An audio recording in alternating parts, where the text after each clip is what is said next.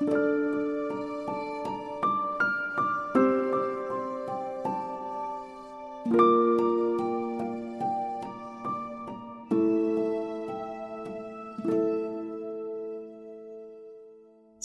من پوریا احمدی پور هستم و شما دارید به پادکست باران گوش می‌کنید. موضوع پادکست باران ذهن ماست. در فصل اول به سراغ کتاب تفکر سری و کند دنیل کانمن رفتم. این اپیزود یازدهم پادکست بارانه.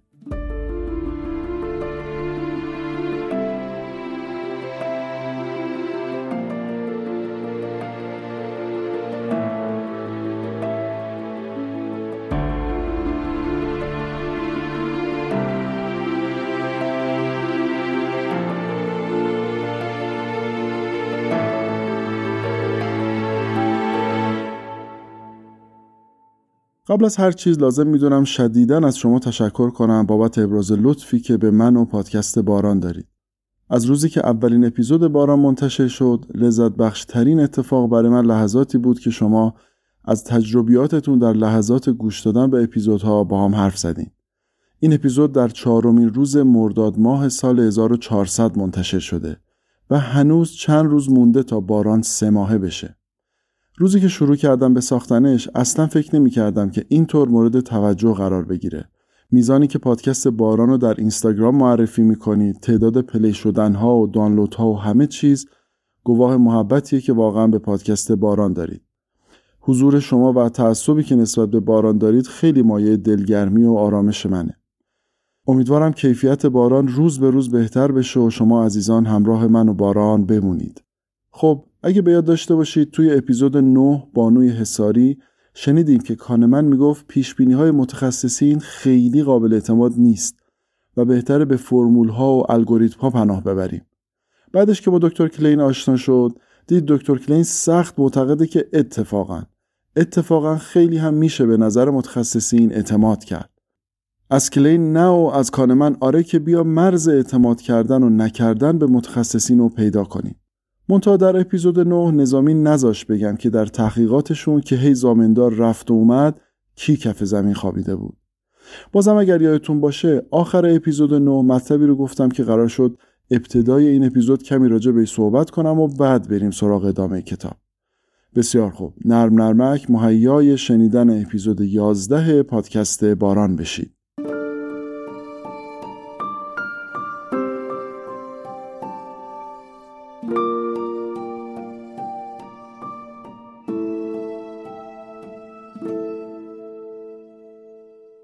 اواخر اپیزود نو گفتم که اگه ما حقیقت اتفاقات اطرافمون رو بدونیم کمتر غافل گیر میشیم.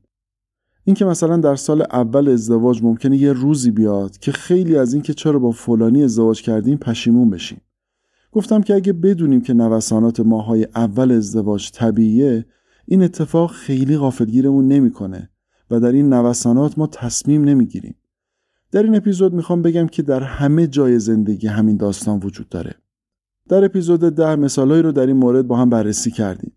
مثلا اگر به نتیجه برسیم که کارما وجود نداره اون وقت هیتلر خیلی متعجبمون نمی‌کنه. می‌دونیم انسان این قابلیت رو داره که یک لجنزار بشه برای خودش. خلاصه یقه کسی رو نمی‌گیریم. ما به خانوم ها و آقایون خیلی صفات رو نسبت میدیم که فکر می‌کنم علتش خبر نداشتن از واقعیت قضیه است. مثلا در مورد رانندگی خانوما خب اگه ما آقایون بهمون به ثابت می‌شد که اون نرم افزار تصویرسازی سبودی که روی ما نصب شده چهار ورژن بالاتر از اونیه که روی خانوما نصب هست اون وقت شرمنده نمی شدیم از این همه بیادبی و تنشی که به خانوما در حین رانندگی وارد کردیم؟ در واقع ما آقایون در پارک دوبل باحال نیستیم. ابزارش رو ما داریم خانوما ندارن. همین. همونطور که خیلی از ابزارها رو خانوما دارن و ما نداریم. مثل حافظه خوب مثل ریزبینی و مثل خیلی چیزای دیگه. من همین امسال چندین بار در تاکسی از آقایون جوون این رفتار رو دیدم. یعنی مدل مو مال سال 2034 عقل مال 1300 قبل میلاد. یعنی کی ممکنه ما اصلاح کنیم این نادانی و تحجر و بیادبیمون رو؟ یه مثال دیگر رو هم با هم ببینیم و بریم سراغ ادامه کتاب. تا حالا براتون سوال نبوده که چرا در دعواهای خانم و آقایون اگر جمله چه ربطی داره شنیده بشه به احتمال زیاد از دهن آقا شنیده میشه. چرا خیلی چیزها به نظر خانمها به هم ربط داره؟ چرا همون چیزها به نظر ما آقایون اصلا به هم ربط نداره؟ قطعا هممون خیلی از این دعوا دیدیم.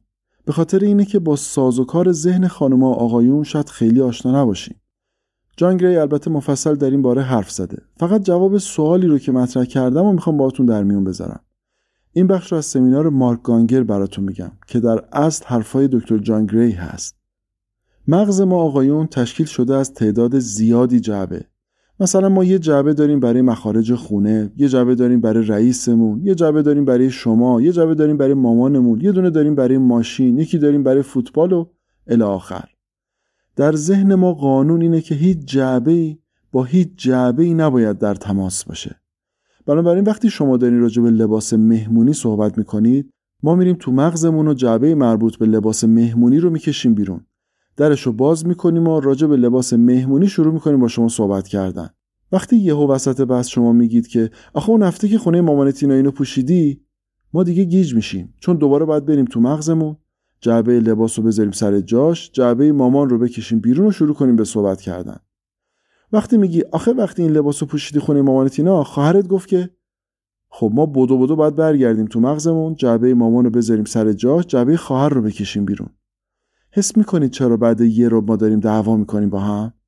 چون در ذهن ما اینا هیچ ربطی به هم ندارن. اما بریم سراغ مغز خانوما. ذهن خانوما مثل یک توپ بزرگ کامواییه. فقط شما به جای کاموا رشته های نازک سیم رو در نظر بگیرید. این سیم ها همه چیز رو به هم وصل می‌کنن. بنابراین در ذهن خانوما همه چیز به همه چیز ربط داره. واسه همین وقتی ما با شما میریم مهمونی در راه برگشت اونقدر از اتفاقات و روابط بین آدما خبر دارید که ما تشتکمون میپره که کی تو فرصت کردی بفهمی کیا با هم قهرن فلانی دفعه دومی بود که این لباس رو میپوشید یا عمه کوچکی عروس هم قهر کرده بود نیومده بودا چون دوتا پسرم ما بودن ولی مامانه نبود. تازه خالش رو ندیدی. فکر کنم قرار بود دختر خاله رو بگیره اما پسر پیچوندتش. چون مثل برج زهرمار نشسته بود. رقص که هیچ دو تا دستم نزد.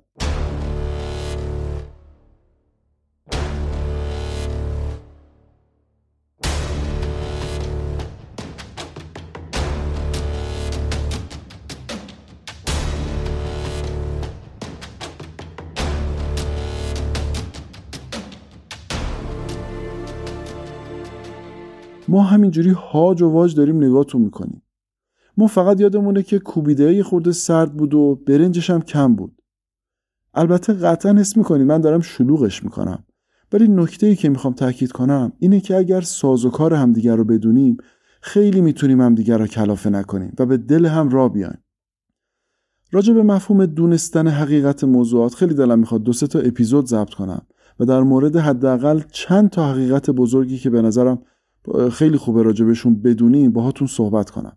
منتها از کتاب دیگه خیلی دور میشی هنوز جای زخم دور شدن ما از کتاب به خاطر اپیزود ده بر تن کان من خوب نشده. باری برگردیم به کتاب. کان من و کلین بعد از تلاش های مشترکی که با هم داشتن به این نتیجه رسیدن که اگر دو شرط وجود داشته باشه میشه به پیش بینی های متخصص اعتماد کرد. اما اون دو شرط. با من باشید. شرط اول اینه که موضوع مورد حدس به اندازه کافی باقاعده و تکرار شونده باشه. خانم سمدی که زحمت ترجمه این کتاب رو کشیدن کلمه regular رو با ثبات ترجمه کردن. منتها با ثبات تدایی تکرار شونده یا متناوب بودن رو خیلی نمی‌کنه. رگولار یعنی اتفاقی که هم به طور متناوب و هم مثل دفعات قبل تکرار میشه. از این جهت کلمه تکرار شونده و با قاعده به نظرم گویاتر باشه. بنابراین شرط اول قدم آن است که موضوع تکرار شونده و با قاعده باشه. شرط دوم. شرط دوم اینه که باید این امکان وجود داشته باشه که با تمرینات مفصل و در طول زمان بشه اون قاعده رو یاد گرفت. خب ببینیم یعنی چی اینا. شما بازی شطرنج رو در نظر بگیرید. شطرنج محیطی است کاملا با قاعده و تکرار شونده دیگه. مضاف بر اون اگر آدم وقت بذاره و تمرین کنه می‌تونه تمام قواعد بازی رو یاد بگیره و خلاصه حرفه‌ای بشه توش. بازی پوکر رو در نظر بگیرید. پوکر هم اتفاقی است با قاعده نه؟ به خاطر اینکه تکرار شونده است. ولی هممون می‌دونیم که کمی کم تر از شطرنجه. بنابراین شاید باید کمی کمتر به پیش بینی هامون در پوکر اعتماد کنیم. دکترا و پرستارا و ورزشکارا و آتش نشانها هم درسته با محیط های پیچیده تری مواجه هستند اما می‌دونیم که اتفاقات این حوزه هم رگولار هستن نه؟ مثلا یه از داخل یه رگ استخون که در نمیاد. بنابراین سیستم یک این آدما بسیار آموزش می‌بینه. شما فکر کنید هزار مورد ده هزار مورد تکراری رو در یه بازه مثلا فرض کنید هفت ساله می‌بینن اینا. بنابراین تو گویی خیلی به سیستم دوشون نیاز ندارن. همون سیستم یک جوابه. حالا به نظر شما انتخاب سهام و پیش های سیاسی رو جز کدوم دسته میشه قرار داد؟ ازتون می‌خوام که پاس کنید و به این دو سوال فکر کنید. این دو شرط رو در مورد این مقوله چطور می‌بینید؟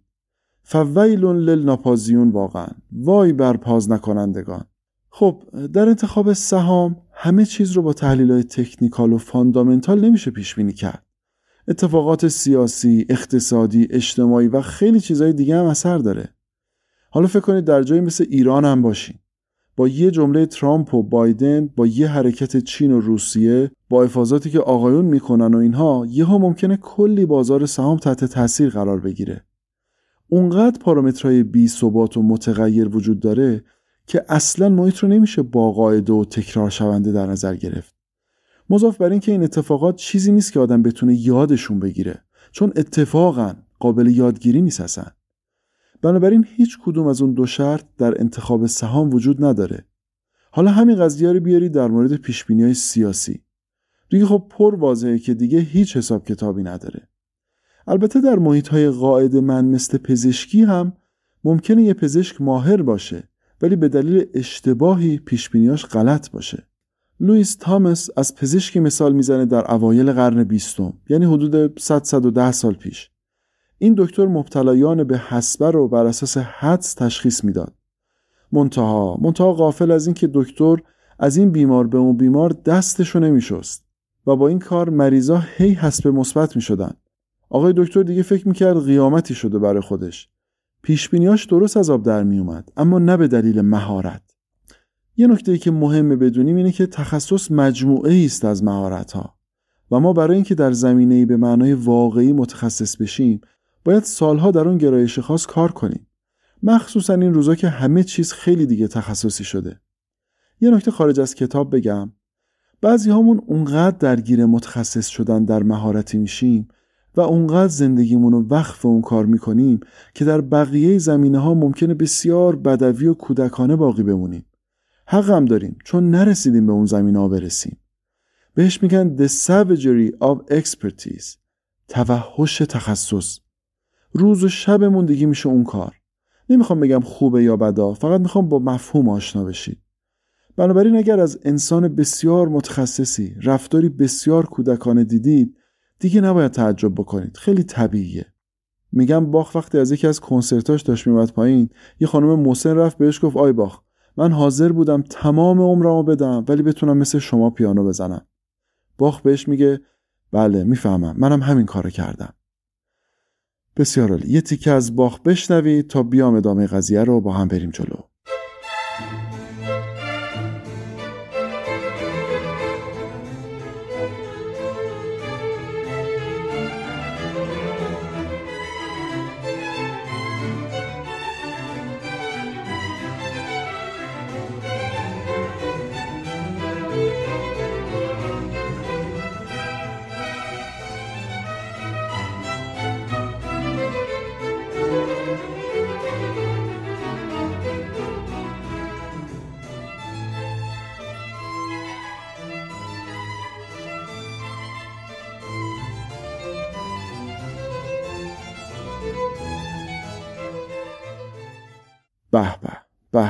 هوش از سر آدم میپرونه.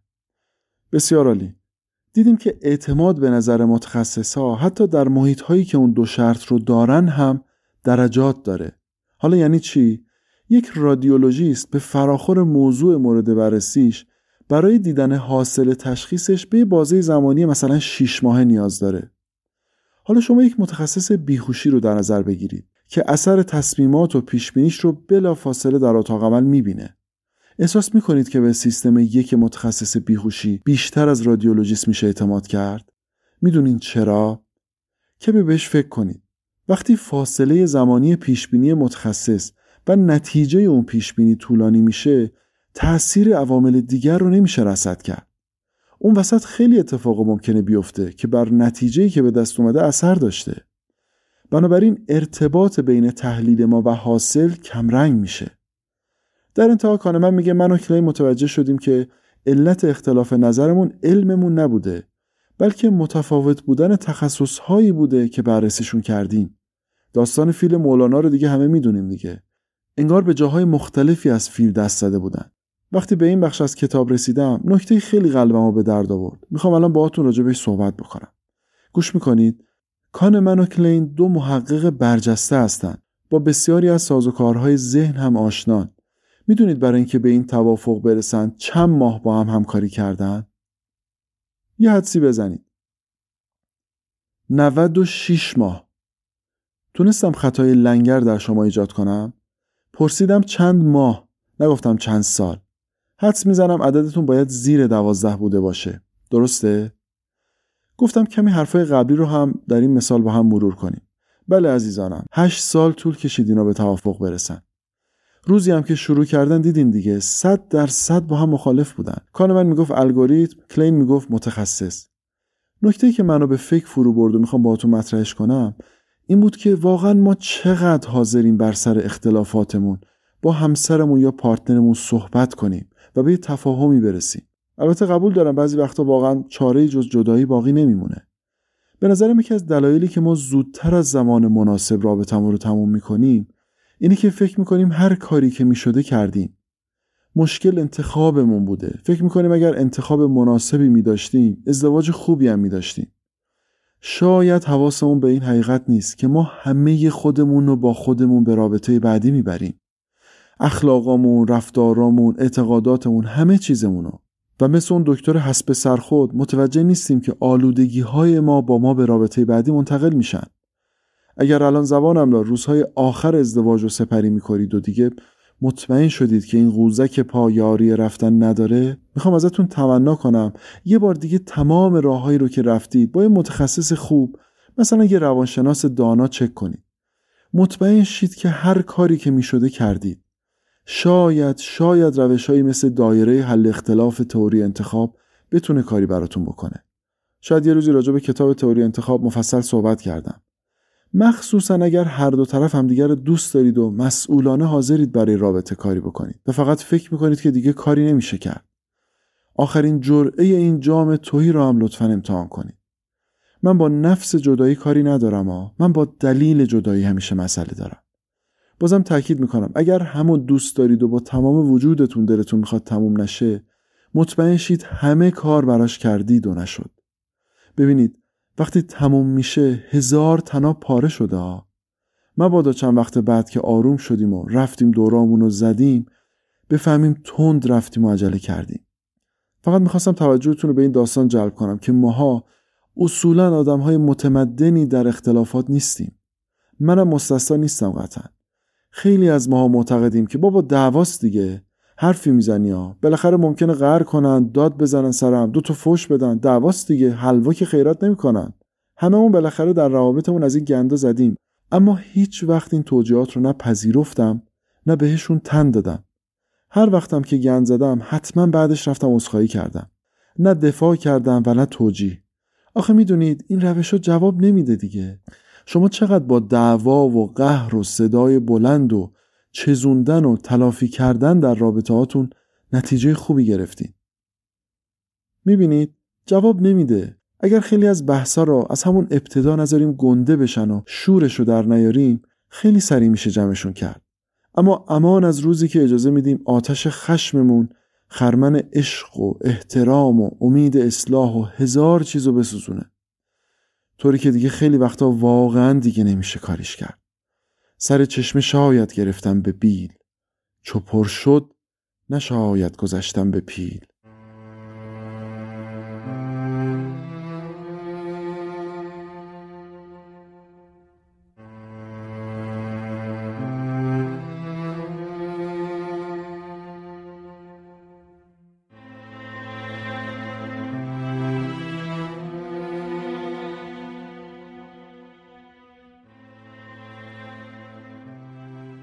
خیلی وقتا موضوع دعوا اصلا اونقدی مهم نیست. حرفایی که در حین بحث به هم زدیم دعوا رو تا سرحد خاک بر سر من که با تو ازدواج کردم پیش می‌بره. می‌خوام بگم خیلی از اتفاقات اصلا اونقدی اختلاف نیست. هیزم هایی که ما پای این شعله میریزیم خونمون رو به آتیش می‌کشه. ببینید اماد خراسانی چی میگه؟ پیش ما سوختگان مسجد و میخانه یکی است حرم و دیر یکی. صبح و پیمانه یکی است صبح یعنی تسبیح.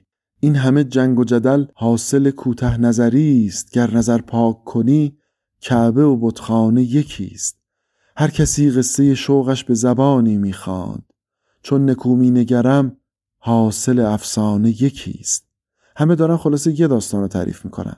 گرز من پرسی از آن لطف که من می‌دانم آشنا بر در این خانه و بیگانه یکی است داره میگه اون خدایی که من می‌شناسم آشنا و غریبه براش فرقی نداره.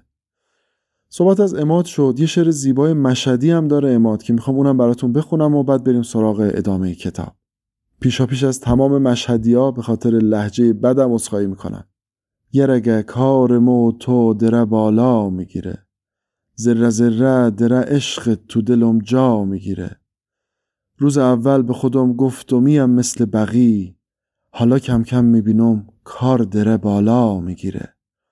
چند شب واز مدوزم چشمام تا صبح به چخ چخ یعنی سخت. میگه چند شبه دارم همینجوری زل می‌زنم به سخت.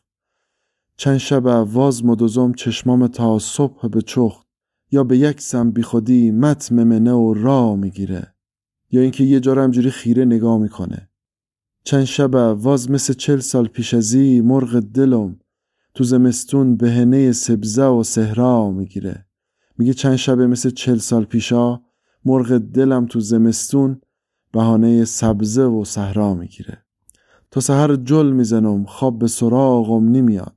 میگه تا سحر این پا پا می‌کنم تکون می‌خورم نمی‌تونم بخوابم. تا سحر جل می‌زنم خواب به سراغم نمیاد. هی دلم مثل بچه بهنه بیجا می‌گیره.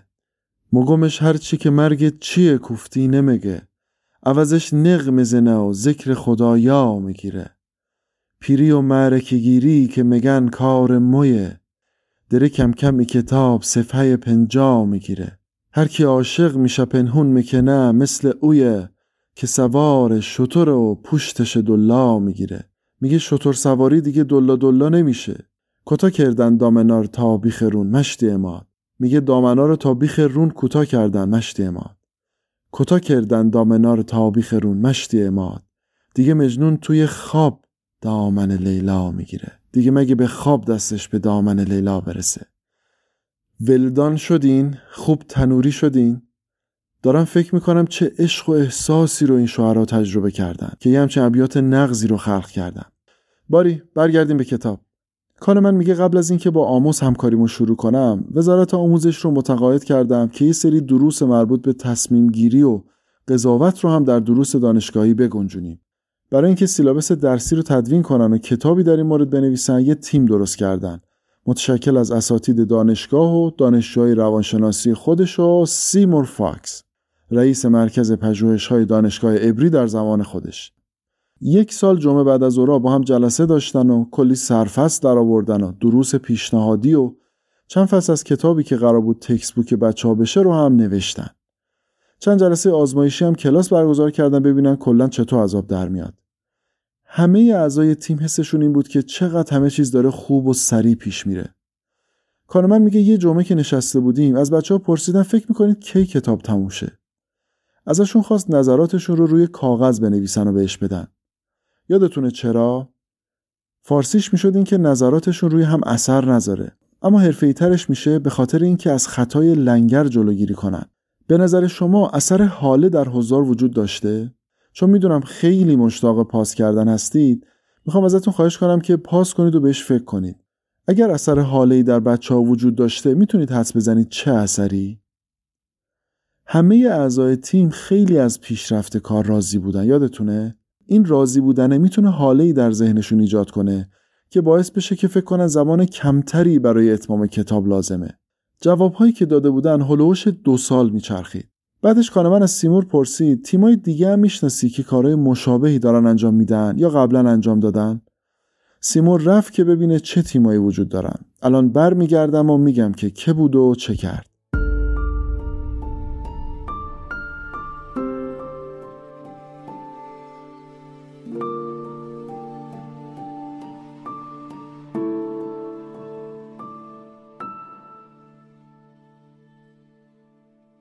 حرفای سیمور باد همه رو خوابوند. سیمور بعد از بررسیهاش گفت چهل درصد تیمایی که برای پروژه‌ای در این سطح تشکیل شده بودن شکست خوردن. اونایی هم که کار رو به پایان رسوندن بیش از هفت سال طول کشید. کان من که آخرین جوره آرامش رو داشت سر می‌کشید پرسید در مقایسه با بقیه تیما ما چطوریم؟ سیمور گفت ما از میانگین پایین تریم البته نه خیلی زیاد. کانمن میگه چهل درصد شکست و هفت سال خیلی حال ما رو گرفت. اما برای ما که انقدر خوب پیش رفته بودیم و چند تا فصل نوشته بودیم اصلا باور کردنی نبود. هفت سال تازه ما هیچ چیزو خوشبینانه در نظر نگرفته بودیم. میگه به طرز احمقانه کار رو رها نکردیم و ادامه دادیم. حیفمون میومد کلی کار کرده بودیم. یک سال جمعه وقت گذاشته بودیم. کلی انرژی داشتیم. یادتونه اپیزود ده فیل سفید؟ نتونستن فیل سفیدشون رو رها کنن. کتاب بعد از هشت سال تموم شد. اما وزارت آموزش دیگه هیچ ذوقی برای استفاده از اون سیلابس و کتاب ها نداشت. تازه بهارا ورقت زرد شد. دیگ منه کاتش ما سرد شد. چند خرامی و تکبر کنی. دولت پارین تصور کنی. دیگه از اون طرح هم استقبال نشد و هیچ وقت هم اجرا نشد. در واقع اتفاقی که افتاد به دو منظر ربط داره. کانمن اسم این دو منظر رو می‌ذاره چشمانداز بیرونی و چشمانداز درونی. چشمانداز درونی یعنی همین کاری که در واقع این تیم کرد. فکر کردن به تمام چیزی که وجود داره. تجربهشون توانمندیهاشون پیشرفتهایی که تا اون موقع کرده بودن خوب پیشرفتن جلساتشون برنامه ریزیاشون و خلاصه هر چیزی که براشون دیدنی بود. هیچ کدوم از اینها هم به بیرون ربط نداره. همش درونیه. خطایی که دیگه باید روش مسلط شده باشید. یادتونه؟ خطای هر چیزی که می‌بینم همه چیزی که وجود داره. عمر برف است و آفتاب تموز اندکی ماند و خواجه غره هنوز. سعدی میگه آقا big picture. تصویر بزرگ رو ببین. حاجی هنوز دنبال اینه که اینو بفروشم اونو بخرم سود بیشتر. آقا تصویر بزرگ اینه که نزدیک مرگی یا کجای کاری؟ در واقع چشمانداز بیرونی همون تصویر بزرگ است. big picture. این که ما یه سری چیزا رو اساسا نمی‌تونیم در نظر بگیریم و براش برنامه ریزی کنیم. بذارید راجع به چشمانداز بیرونی که کانمن میگه باتون کمی صحبت کنم. البته بازم خارج از کتاب. با منید. ما یه سری دانسته داریم که می‌دونیم که میدونیمشون. مثلا می‌دونیم که بلیتمون برای روز چهارشنبه صبح ساعت هشته. یه سری نادانسته رو هم باز می‌دونیم. بهش میگیم ریسک. مثلا نمی‌دونیم که پرواز ممکنه کنسل بشه یا نه ولی می‌دونیم که احتمالش وجود داره به هر حال. مشکل ما مرحله سومه. یعنی نادانسته هایی که اصلا ازشون خبر نداریم.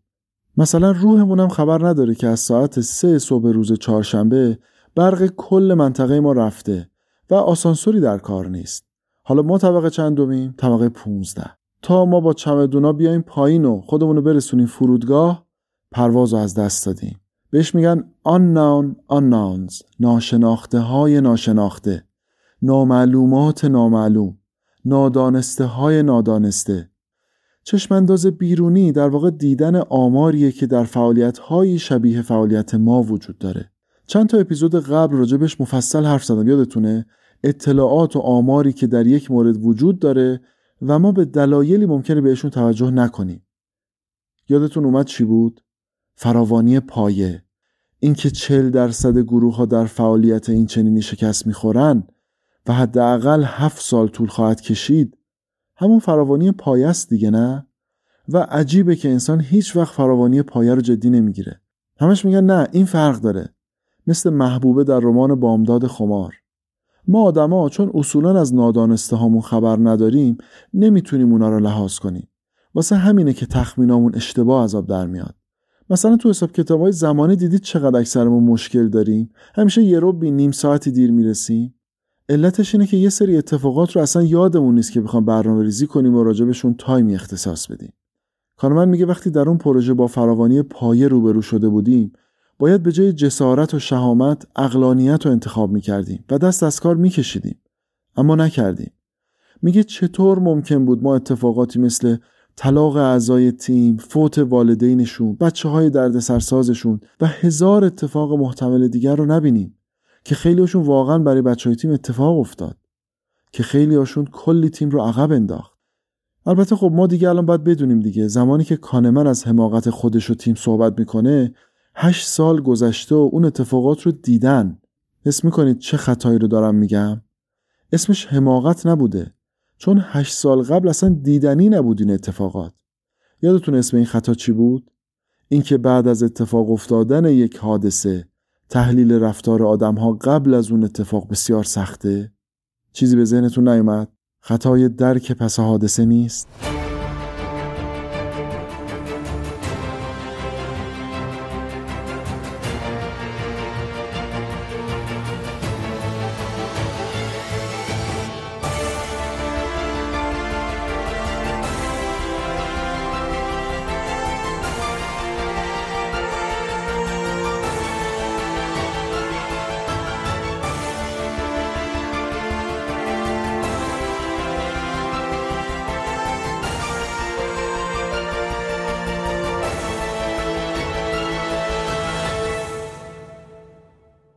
کانمن اسم این خطا در برنامه ریزی رو می‌ذاره باور غلط برنامه ریزی Fallacy. یعنی توهم دونستن همه اطلاعات لازم برای برنامه ریزی مثلا برای پنج سال. در جولای 1997 برآورد کردند که ساختمان جدید پارلمان اسکاتلند در ادینبرگ حدود 40 میلیون پوند هزینه خواهد داشت.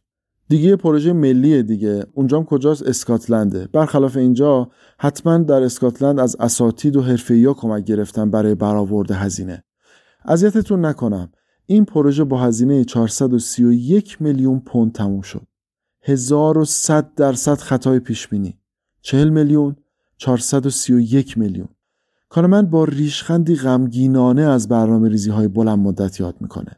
حرفش اینه که آدمیزادی که این همه اتفاقات قرار در آینده براش بیفته که اصلا روحش هم خبر نداره چطور میشینه اینقدر برنامه ریزی های بلند مدت انجام میده؟ کان من راه حلی رو البته معرفی می‌کنه. استفاده از چشمانداز بیرونی فراوانی پایه. روش کاملش رو فلیوبرگ استاد دانشگاه آکسفورد ارائه میده. میگه وقتی می‌خوایم برنامه ریزی بکنیم بریم پروژه هایی که مثل پروژه خودمون بودن و به ثمر رسیده رو بررسی بکنیم. ببینیم چطور پیش رفتن چه چالش هایی داشتن چیا باعث شده کارشون عقب بیفته چه هزینه های اضافی تحمیل شده به پروژه و تا می‌تونیم سعی کنیم تجربیات اونها رو به دست بیاریم. بعد از بررسی چند نمونه مشابه با پروژه خودمون حالا باید با توجه به شرایط و امکانات و ضعف‌ها و قدرت‌هایی که الان داریم کمی آمار رو تعدیل کنیم و تمام. در آخرین بخش فصل سوم کتاب کانمن نقبی می‌زنه به داستان کاپیتالیسم نظام سرمایهداری و اینکه چقدر خوشبینی در تجارت و کارآفرینی اثر داره.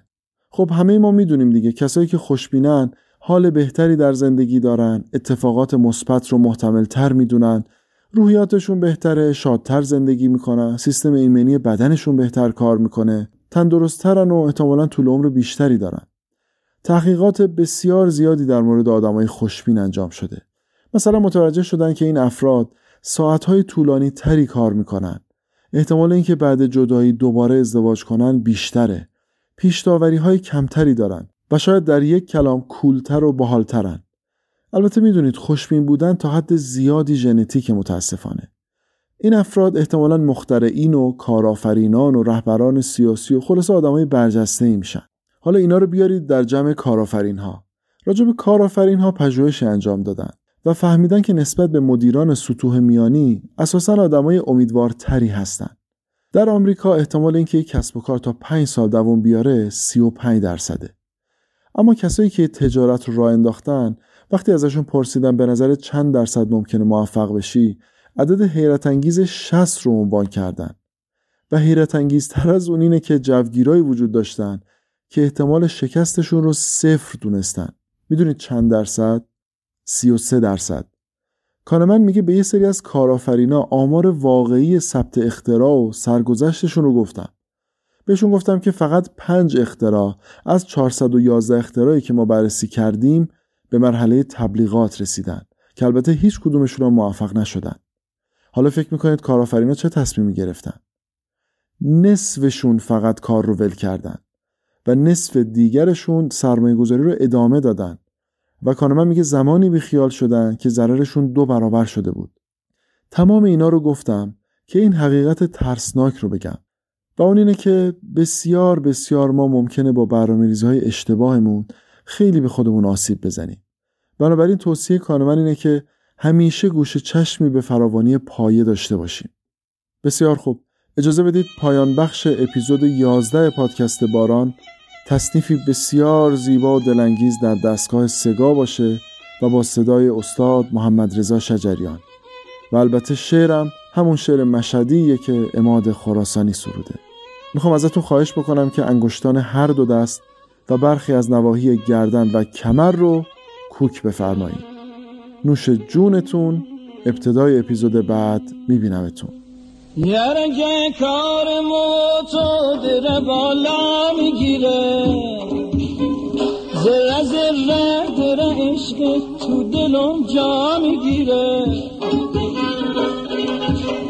روز اول به خودم گفتم میم مثل بقی حالا کم کم می‌بینم کار در بالا می‌گیره. کار در بالا می‌گیره.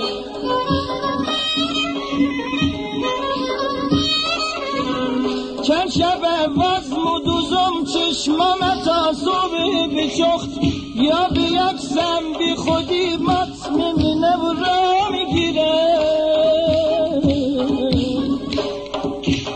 چند شب وزم سی چل سال پیش زی مرغ دلم تو زمستون بهنه سبزه و صحرا می‌گیره و سبزه و صحرا می‌گیره.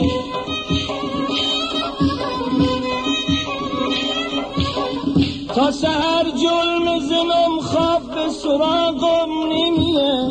هک دلم هک دلم مثل بچه بهنه بی جا می‌گیره.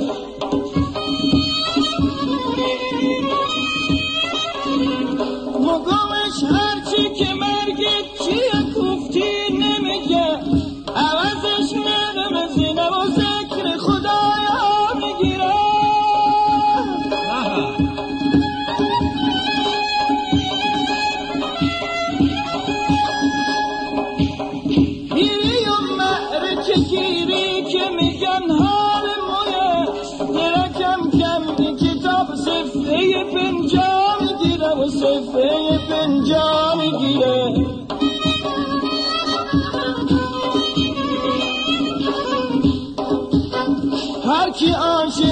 عاشق میشه پنهون می‌کنه مثل اویه هر کی عاشق میشه پنهون می‌کنه مثل اویه که سواری شطورم و پشت شدولا می‌گیره و پشت شدولا می‌گیره پشت شدولا می‌گیره